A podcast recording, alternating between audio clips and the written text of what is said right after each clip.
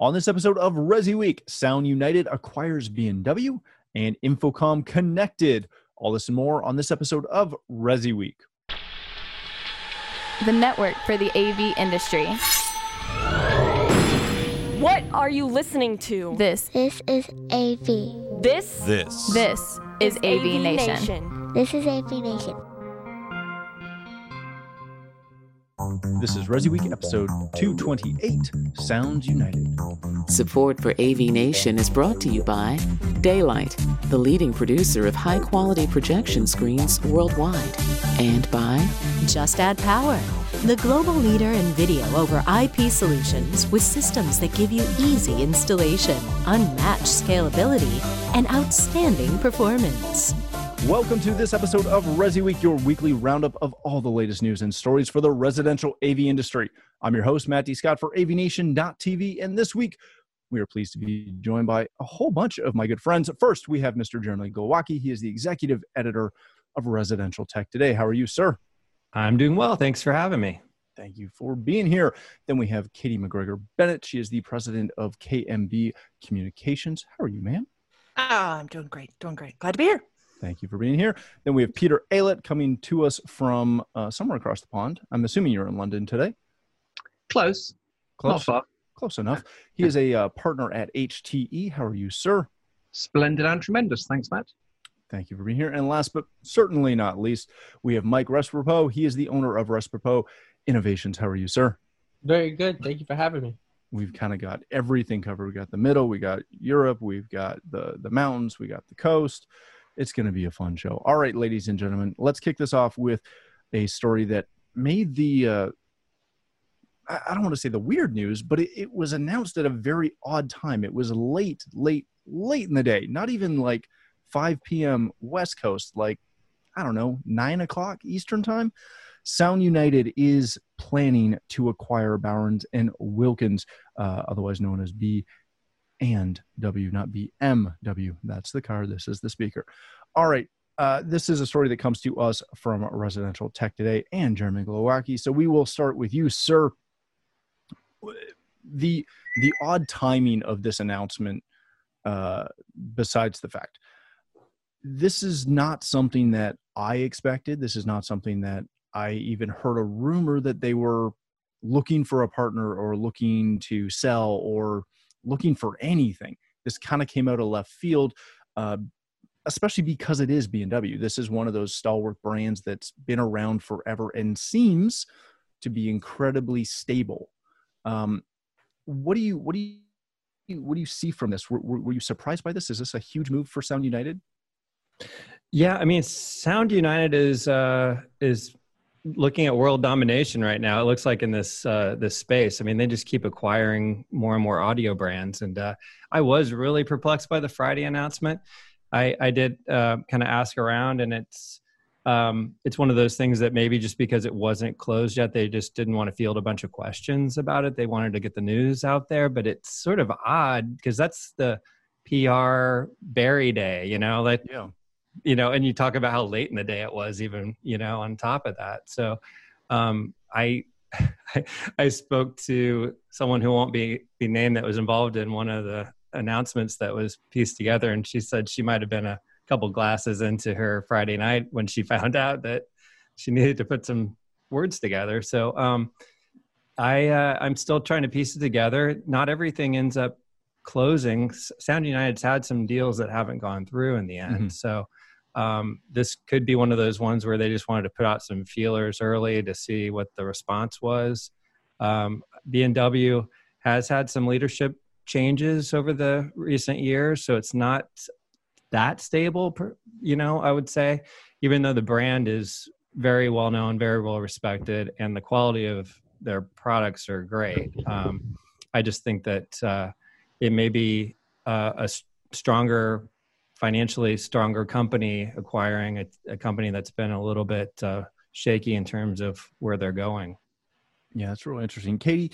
Um, I, I'm really glad you're on because I'm, I'm still I can't get over the fact of how this was released. It, it The timing. it- the, the timing is just obscene. It, it, it really is. When you get past the the the potential for this to be purchased. Is, is this something we're likely they had this in the works? It was going to maybe come out today, um, and somebody saw it or somebody made it, you know, an, an implication that they were going to leak this. Is that more likely what this is? Because announce an announcement about a potential acquisition, it's just messy. It, it, it is, and and like Jeremy said, you know, from a from a PR Barry day, I mean, that's definitely you know Friday. There's I guess kind of backing up. I mean, there's you know, there's timing is everything, and particularly in PR strategy. Um, and when news is ready to go for beginning of the week, eh, sometimes it makes sense to send it over to editors early on the day on Friday before they get ahead of their weekends with with a note that goes along and says, "Hey, just you know, doing you a favor, getting this over to you early for next week." Based on your writing timeline here here you go you know thanks for your support kind of thing but i'm just giving you a little extra time. Certainly a strategy there and jeremy i, I you know I, have done that with with you over the years and I, I think that certainly is appreciated.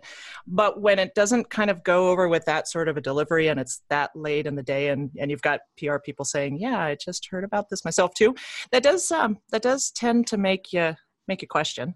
Um, you know, I, am not on the front end of that, so I can't, you know, I speak with no authority whatsoever. But it does, it definitely does kind of raise raise the eyebrow, eyebrow. And I think, you know, it's this this brand has just sort of been a little challenged over over over the years, so it doesn't really come as much of a surprise. It is a very interesting move, though, when you consider the stable that Sound United has amassed over the years mm-hmm. and how they are supporting those brands in the CI channel. Um, you know and and mike maybe you've got some some experience there. I, you know I, I don't know but you know i think that um, you know sometimes when brands come into the control of those who really understand the custom market and the custom installation process great things can happen there. Timing is really weird, really weird. you know that's i'm just going to pause on that. Timing is really it's, is really weird. And the fact that it's not closed yet not that, that there's a precedent there. We, there was another deal that was announced quite recently, and that one also is not yet closed. Um, and that one's huge but you know i think so you know i don't want to over speculate too much there but again timing is everything and this is cool kind of a little odd.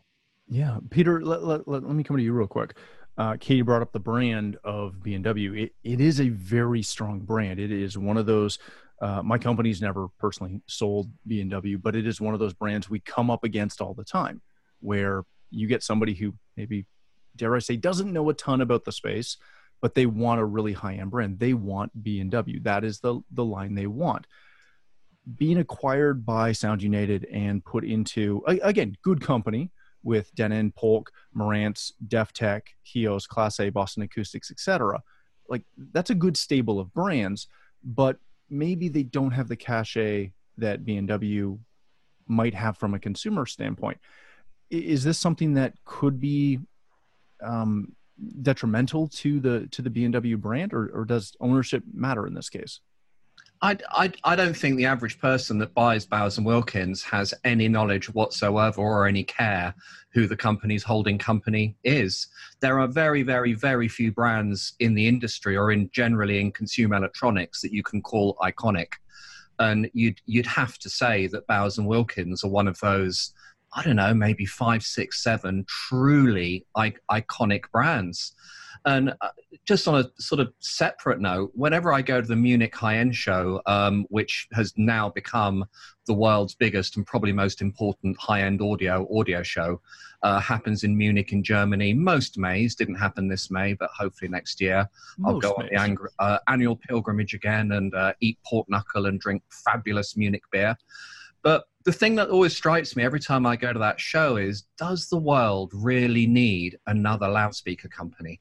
That there just seem to be loudspeaker companies popping up here, there, and everywhere. And I think there's there's now really very very little to, to, to separate a lot of them. Back back in the day when material science was a black art, we didn't have computers to model things. It was really really difficult to make a competent loudspeaker. These days, it's much much much simpler to make a pretty competent loudspeaker, and you you pays your money, you takes your choice. There's not that many bad loudspeakers out there. So, what really separates a lot of them as far as the consumer's concerned, and for me as a custom installer, if I put a proposal in front of a company and my loudspeakers are from some random unknown company, I've probably got to back that up with some reason why I sell it. You have Bowers and Wilkins on that proposal, and the chances are the customer's going to go, ah, Bowers and Wilkins, yeah, I've I've I've heard of them. And really, when you're when you're trying to sell in a very very very noisy environment, and I you know noisy, it's it's it's not meant to be a pun. We're talking commercially noisy. We're talking loads and loads and loads of different loudspeaker manufacturers, all competing for the same space with really very little between them. We had loudspeaker manufacturers coming out of their ears saying, "Want to sell our speakers?" And the question is, "So what's different?" And they they they gave the spiel and go, "Well, so really nothing's different. You're just like everyone else." But with with Bowers and Wilkins. Um, I'm sure that a big part of it is Sound United looking at it and going, "Wow, this this could be as iconic an iconic anchor brand as we could ever hope for." Yeah, very much so. All right, Mike, we'll give you kind of the the final word on this one. As as, mm. as the the only other dealer, uh, you know, Peter and yourself on this. When you when you see this, when you follow this, and if you're a Sound United dealer, what does this mean to you? I I, I would make the assumption because this is normally what happens that now once this deal closes, if it closes, that not every uh, integrator or dealer who's a Sound United dealer will have access to the B&W line. But if that happens, how do you how do you position this? How do you how do you leverage this when all of a sudden you might have access to that iconic brand as Peter alluded to when you've already got this stable of brands that you work with? It's almost like Christmas, you know, you've been given this this out of nowhere like we've been under this covid and whatever funk and we've been given this pearl out of nowhere. So there will be d- dealers that had no chance to be anywhere near this product which will have an opportunity. That doesn't mean they're going to achieve anything because at this realm to sell something at this price point you need a customer. And if you're not used to selling at this level then it doesn't matter. You could have all the resources in the world, no one will buy anything. So, but BMW, I remember seeing the Nautilus and seeing their speaker and and crowding it like wow, and you didn't even have to turn it on. You just wanted to look at it, and that's that perceived value that went beyond its sonic ability. It was the, it was its look, its feel, that that you know that internal that feeling like when someone oh I I have a, a McLaren, but you know, people, you know, people still love saying I have my Ferrari or my Lamborghini, even though there seems to be brands that have exceeded them. This is one of those Ferrari brands where it's the brand name is common enough that everyone knows it. It's high enough where people perceive it as the best brand that you can buy. And I'm sure there's brands that are better and worse, but the perceived the average individual is like, wow, that's the best speaker. And when you ask them, if you were just to ask people, like, tell me a really good speaker brand, average person would be like BMW. That's like, that's the best. And that, to have that ability in your stable of brands, that's probably one of, uh, one of the biggest things that you can um, you can really do and i think that will also bring more recognition and everything into their stable giving them more you know more control yeah, very much so. All right, ladies and gentlemen, let's move on from that to our next story of the day. This comes to us from avnation.tv. Uh, our editor, Lenore, sat down with Mr. David Labuskes to talk about InfoComm 20 and its virtual experience. Uh, this show was recorded on Monday, but it will post on Wednesday, which will be the second day of InfoComm Connected. So a lot of people will already have uh, experienced the virtual trade show. Uh, but there will be a couple more days where you can do that. Katie, let me let me start with you on this. I want to say the first time we met was at an InfoComm uh, running the show floor. I feel like well in person, in, in person. person. Yes. Yeah, yeah, yeah. No, it was. It was InfoComm. Um, I think that was the the Johnny Moda chair meeting. I, that, I, think it was that same show. and so. yeah, because we'd been stalking each other on social for years prior to that. So, um, you know, such it as it is. So less creepy when you say stalking versus doesn't it? I, yeah, I say that we were you know, stalking each other. So yes, thank exactly. you for that. you know, as you do, because you know, exactly. Davey tweets, we stalk each other. Yeah, yeah. yeah very much so. Yeah. This is the first major show in, in our world to go fully virtual. What do you expect to see from this? Uh, obviously, you're going to kind of cover this as somebody who covers the, the industry a little bit, but you also work with a lot of manufacturers. Uh, had this show been going on, we would have had I don't know four or five booked interviews with you and your clients. How do yeah? You would have walked me around the flow for like half a day. KMB tours. Who loves them, right? All Very much so. I just smile and nod. how do you how do you go about planning for this? How how do you develop this? It, it, you've had some time, probably not enough time because none of us had enough time. How do you go about leveraging the virtual aspect of this? It's that it's tough it's tough uh, you know so i full transparency here it's tough matt. Um, it, from a pr perspective it's it's a completely different uh, completely different game. You know we we provide show support to all of our to our manufacturer clients that are exhibiting in major shows like this. That means you know our work starts it's kind of a 90 120 day window you know like you guys on the media side as well. So you know by april first, we're kind of already totally into InfoComm mode, and none of that's happening. Um, the without having editorial appointments and without having as a, sort of an on-site um, uh, coverage aspect from from the different trades how we're communicating to them in a way that's meaningful because they're not covering the show in the same capacity either. Um, and and a lot of manufacturers honestly sorry fix an InfoComm but a lot of manufacturers going you know what? We're going to change our plans and hopefully this is okay for everyone to hear but I, I say that's okay because what it also did is allowed us as an industry to uncouple decouple uncouple decouple. I should know this. Decouple. Um, decouple from from these trade show centric timelines for product introductions. Yeah.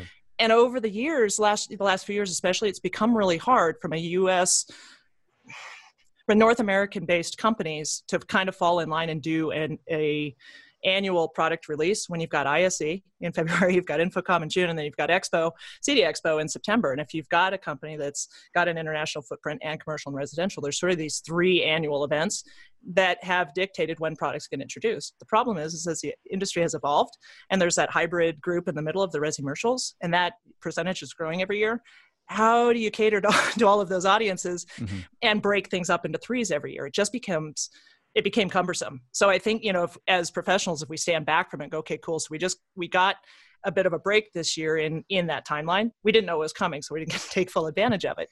But imagine, if you will, if product introduction started in January for the entire industry. and and you guys on the integration side started to get insight, get those inform- get the information, and get your training, and actually have access to that products in the front end of the year as opposed to that kind of eking it out over the course of the year. I just think as an industry, we'd be able to, to produce a much better end product to, to our audience. So it's as unfortunate it was that it happened. I actually, you know, I'm kind of a silver lining kind of gal anyways, but I see this as being a potential opportunity to look at 2021 and beyond from an NPI and new product introduction standpoint and start to put a more realistic timeline to that that works best for the integration community and on the commercial side the buying schedules that take place. You know you've got different buying schedules for ed you've got different buying mm-hmm. schedules for you know government. And that you know so we just i just feel like we've had a lot of conflict that as an industry we've been accommodating. And now those shackles are off. So um, you know i think it's up to us to use this first InfoComm virtual to learn from it but don't judge it yeah, yeah, very much you know, so. we, and we can't judge it. You know, this was put together very quickly. It's a platform that isn't tested. We've tried to do virtual trade shows before, and the masses didn't rise. Um, and I was, you know, I was one of them. We certainly supported them, but it's a funky environment. I, I'm not convinced this is going to be not funky, but I'm willing to invest the time and and support to help us get a better product in 2021 and beyond. And I hope that the virtuals continue, long run. But there you go.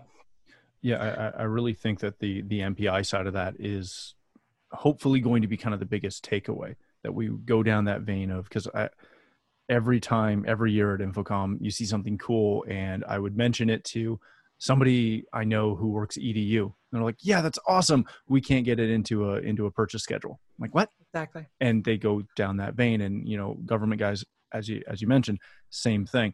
Mike when you walk the show floor when you when you see it again you're coming at it as a as a dealer um, as as I kind of do half the time that I'm on the show floor as well. With it not being on your schedule this year officially, you're not flying anywhere, you're not going anywhere to go see all of this stuff. Has it dropped off your radar a little bit? Honestly this whole event has made everything made me really look at brands. And then while you're watching social you've seen this influx of new technology a lot of like facial and temperature and all that. And then as i read more like you see all these differences and blah blah blah. And my point is these show floors were a place where i could find all this and i can look through all this stuff and figure out what works, what doesn't, see the 10 of the same thing and really kind of beat them up. And that was something that not having that and now kind of like it's I um I find myself doing a lot more homework on trying to find products where I I had an opportunity where I condensed it and it was nonstop product. Now it's every day i'm looking. And i i quite i honestly think i spend more time looking for product than i did going to these trade shows. Yeah that's very true. Uh, jeremy when you when you kind of follow this as as katie said this is probably potentially going to be a little funky. It's going to be that that that complete virtual experience. We're we're hearing that um, some other shows down the road. Obviously, CEDIA Expo is going to be virtual as well. But even in the future, that if this plays fairly well, this is going to be an added component to the majority of shows going forward, uh, at least a virtual aspect. And InfoComm has been one of the shows that has been, dare I say, petitioned like a ton to have virtual aspects so that if people can't attend, that they can actually partake in something beyond just as as katie says um, stalking on twitter. What do you see ha- have to happen for this show to to come off and and be very effective? I'm having the hardest time imagining what this experience is going to be like before i go through it. I mean it's just so new to me that i can't compare it to the physical trade show at all. It just doesn't seem like there's any corollary at all. It's like um how when when I go to a trade show, I have to schedule my time like down to the 15 minute mark. I have a schedule. I don't even eat because it's just too tight of a day. I put like a bag of peanuts in my bag, and that's about as good as I can get until the end of the day. And when I'm looking at this, than the food on the show floor. It is better, yeah. But but the, hey, the press room is not terrible. Um, I could just never get there. Um, so when um, I look at the lineup for InfoComm, you know, I see the training sessions, and that makes a lot of sense as a virtual element. That's that's a no brainer. Like you can sit for an hour listening to, you know, a, a training um, session, a keynote address, something like that. That to me is is perfect for this type of environment. I just don't really understand the trade show floor part of it yet. I don't get virtual booths. Uh, you know, I, know some of these these platforms you literally have uh, you put your make your virtual person and you're walking in there and you're actually passing other little virtual people and I just don't see that happening. I'm not a video games guy, you know. Sorry, I'm not.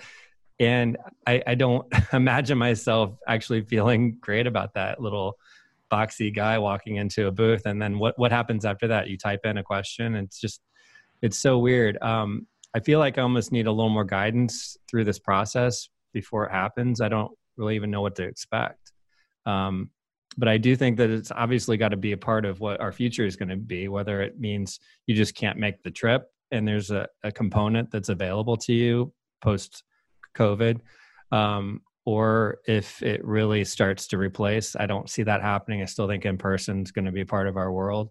Um, but I, I think it's going to be really interesting to see. I'm going to participate just so that I know how to plan for CEDIA because that's the show that really counts for me. I don't I don't need InfoComm. I was at InfoComm last year in person. I realized, you know, it's a it's good to kind of see kick the tires and see what else is out there on the commercial side. But my coverage is residential, and um, I need to figure out what's going on with CEDIA, and hopefully it's a similar but maybe improved experience at that point because of learning lessons from others.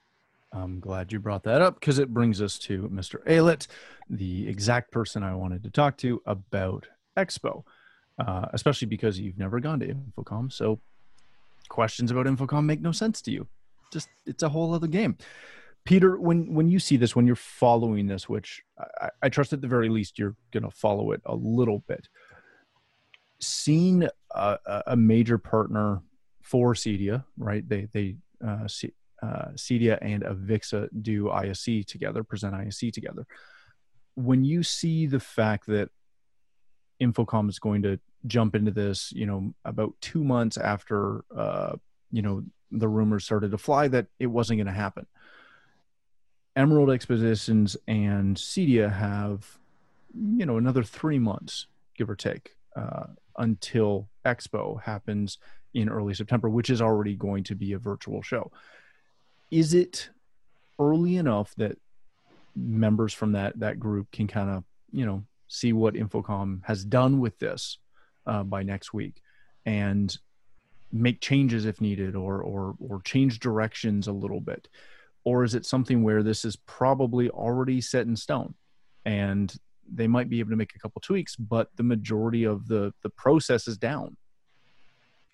I think ev- ev- everything is up for for, for learning. It, it would be a very very foolish person that says that they couldn't watch other people do something and and learn from their mistakes. And i'm i've you know huge kudos to to avixa for putting on something that's just um, with with so little notice, and the and the program looks fantastic. Let's get my days right. We're recording this on Monday, mm-hmm. but assuming it's Wednesday, my diary for yesterday and today is virtual InfoComm Avixa, absolutely packed. I'm going to be attending loads and loads of sessions. And I think when when you look at shows, you've you've got to look at what what jobs does a show do? What are the different jobs that a show does? Um, they introduce you to new, new products. You can do that virtually. There's a lot of learning. You can do that virtually. You have meetings. You can do that virtually. There's, there's loads of other things you can do virtually. There's then all the things that you, you just can't do virtually. As, as an industry, we're all about delivering experiences to our customers. And a big part of that experience is the touchy feely side. What does this thing feel like? You know, when I get deep into menus, how does it feel? What's my experience? You can't do that virtually having those deep face to face conversations with someone, really reading someone, reading their body language. You can't really do that. That random networking that happens with, with the random drunk bloke in a random bar at two o'clock in the morning that ends up not only being a lifelong friendship, but a really good business relationship. You can't, you can't necessarily do that. But when you, when you look at the education side, it's interesting because so much of um, every education and every industry has already started to go virtual. Mm-hmm. And if you if you look at the the general learning pathway, you go from knowledge to understanding to skills to competence. And the knowledge and uh, some of the understanding are those sitting in a classroom getting bombarded with PowerPoint slides. And that's just not a great way to learn. Put all of that online put have all of that virtually, it's a much, much, much better way of learning the knowledge and the understanding part, which then leaves much more time when we get back together, when we're able to have the face to face, to take that knowledge and understanding and apply it to skills and then eventually make it competence. But from a Cedia perspective, we had a, a call week before last with all of the instructors that are going to be teaching. And uh, there was a real mix of utter total fear and massive, massive, massive excitement. Fear because we've never done this before. Excitement because we've never done this before. And this, this is this is really cool. This is a completely new platform. We've we've we've got to relearn how to teach. We've got to relearn how to deliver information. We've got to relearn how to make meet a learning objective. We've got to relearn how to deliver a really interactive, immersive learning environment uh, with disparate people from all around the world. And the all around the world thing is really, really, really exciting because the, the nature of an expo is that you're going to get the majority of visitors at a US expo being from the US because most most people simply can't take the time or bear the expense of sending people. The second it goes online, this is a massive, massive um, global opportunity for trade associations like Cedia and Avixa and all the others to, to, to say to the world, well, we're all, this is a level playing field now. This is, this is the same for, for everyone. And that's, um, again a real opportunity for us as CEDIA to to look at the education schedule and think how can we make this genuinely truly international in a way that when you're delivering it at a US show it, it's always going to be slightly US centric so yeah it's a it's a mixture of excitement and fear um, and uh, yeah, huge kudos to to Avixa for putting something up. And I'm I'm going to be glued to the session, taking notes, what went well, what what didn't work, um, and then because some some things are going to be awesome, some things some things won't work.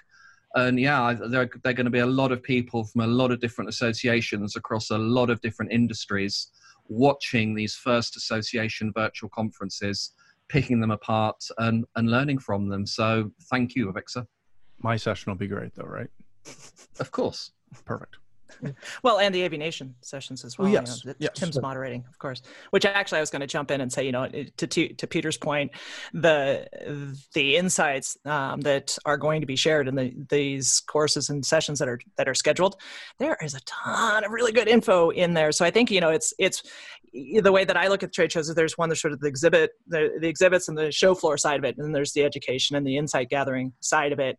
I think what what is unproven and, and, yet to be determined is how the exhibit side of things play out. Um, and quite honestly, I'm not expecting very much there. Just you know, I've seen the platform, um, and it's Jeremy. It is kind of like what you were talking about. It is that sort of funky virtual space and that funky virtual podium with the three potential products that you can hover over and learn more about. You know, and but that's what's available today and that's what was able to be bolted on for this event now i think that this is going to be a much more education and um, industry insight gathering event. And for that i say bring it on because we're at such a volatile stage within the industry with technology rapidly evolving standards changing and a lot of the, the names of the players are changing pretty quickly too. So i think you know if if for no other reason for those of you who are listening in you know get in on the courses and the sessions that are still yet to take place and, and just uh, immerse yourself in it and glean the knowledge um, and and then figure out what to do and do with it on the other side. Looking forward to CEDIA Expo. I think that's that's really what we can expect and i think that is what we should expect. Um, you know i think from the exhibitor standpoint we as ex- exhibitor support teams we have to figure out how to make that virtual experience work and the platforms just may not be there this year but there's still a ton of knowledge and insight that can be gained. And the more that we all soak that up this year the better positioned we are for for uh, recovery in 2020 2020 back half in 2021 so um, a little bit of a psa for the for those who are maybe still on the on the fence not deciding you know not quite yet deciding on what to do but just go and learn and take away as much knowledge as you can. I, I, think one really interesting thing about having it virtual is I'm sure we're all guilty that when we go to a face-to-face trade show, we go and see our friends so we we tend to sort of make a beeline for the booths that we know people on, and you spend 20 minutes chatting to them about complete nonsense, and then five minutes talking about the product. I wonder how different it's going to be when we don't have that level of social interaction. Maybe it'll encourage us to go into virtual booths that we've never heard of before because none of our mates are there. So we might actually spend more time discovering new things rather than um, spending time just keeping old relationships alive. Yeah, it's going to be very interesting to see. All right, ladies and gentlemen, let's leave it there. That is going to do it for today. Thank you all for joining us. Jeremy, if people want to connect with you, learn more about residential tech today, where can they do that? Please go to restechtoday.com and subscribe to the ma- magazine. Right now, the uh, digital subscription is free to the magazine. We are a newsstand publication, so we have a typically have a newsstand price, but during uh, this these unprecedented times, we've uh, we've waived that fee to get people uh, great information. So thanks thanks for having me. Excellent. And your cover uh, this week or this month has uh, this old house host, Mister Mister Kevin. Yeah, we broke we broke the uh, ginger barrier. We finally got a ginger on the cover. So uh, big moment. transition from that. that was the thing. Oh goodness! Wow. Katie, my friend, thank you so much for joining us. If people want to connect with you, learn more about KMB or any of your clients, where can they do that? Yeah, yeah. So um, pretty much KMB Communications. You find us all over the socials. KMBcom, KMB, KMBcom.com is our web. Um, if anything you find there, client information, podcast, etc. Love to hear from you guys. Beautiful. Mr. Aylett, thank you for joining us. People want to connect with you, learn more about HTE. Where can they do that? I've just thrown up my nice corporate background. You can go to www.hte.design, HTE's home theatre environments, and we build um, what we call acoustic interior design, which is fusing uh, really, really cool um, interior design vision with acoustics. And if you want to find me on Twitter, it's Get More Gadgets. Very good. All right, Mr. Mr. Respo. Thank you so much for joining us. If people want to connect with you, I'm I'm a little disappointed I didn't get the fireside chat view. Oh, you know, I, know that's that's for fireside. I don't take it personal. I just no. I, I just I'm reading into it. That's all.